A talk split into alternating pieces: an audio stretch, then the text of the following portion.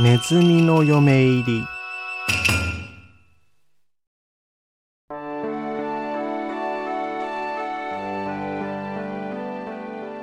昔々ある家のオクラの中にお米を持って麦を持って泡を持って豆を持って大層豊かに暮らしているお金持ちのネズミが住んでおりました。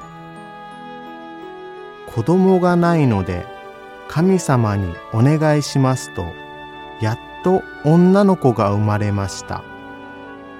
その子はずんずん大きくなって輝くほど美しくなってそれはネズミのお国で誰一人比べるもののない日本一のいい娘になりました。こうなるともうネズミの仲間には見渡したところとても娘のお婿さんにするようなものはありませんでした。ネズミのお父さんとお母さんはうちの娘は日本一の娘なのだから何でも日本一のお婿さんをもらわなければならないと言いました。そこでこの世の中で誰が一番偉いかというとそれは高い高い空の上から世界中を明るく照らしておいでになるお日様のほかにはありませんでした。そこでお父さんはお母さんと娘を連れて天へ登っていきました。そしてお日様に「お日様お日様あなたは世の中で一番偉いお方です。どうぞ私の娘をお嫁にもらってくださいまし。と言って丁寧にお辞儀をしました。するとお日様はニコニコなさりながら「それはありがたいが世の中には私よりもっと偉いものがあるよ」とおっしゃいました。お父さんはびっくりしました。まああなたよりも偉い方があるのですか？それはどなたでございますか？それは雲さ。私がいくら空でカンカン照っていようと思っても、雲が出てくるともうダメになるのだからね。なるほど。お父さんはそこで今度は雲のところへ出かけました。雲さん、雲さん、あなたは世の中で一番偉いお方です。どうぞ私の娘をお嫁にもらってくださいまし。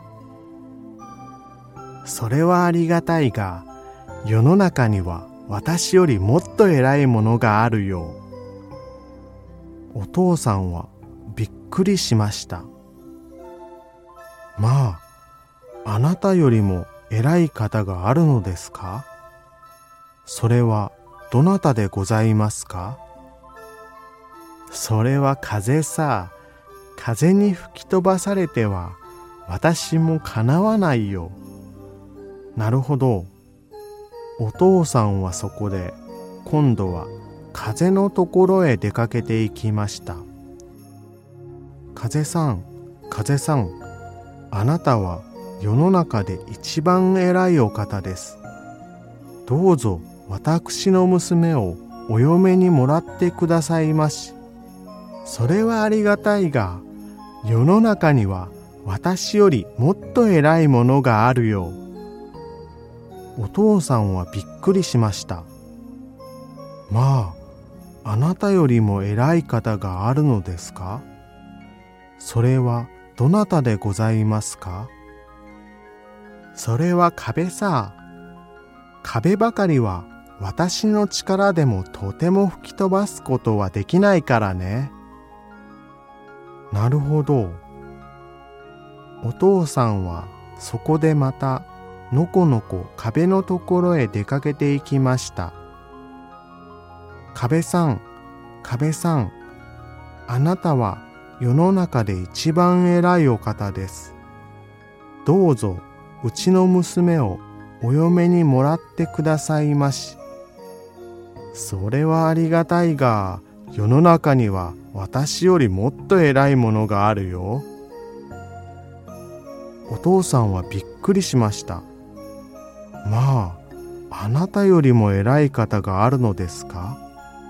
それはどなたでございますか？それは誰でもない。そういうネズミさんさ。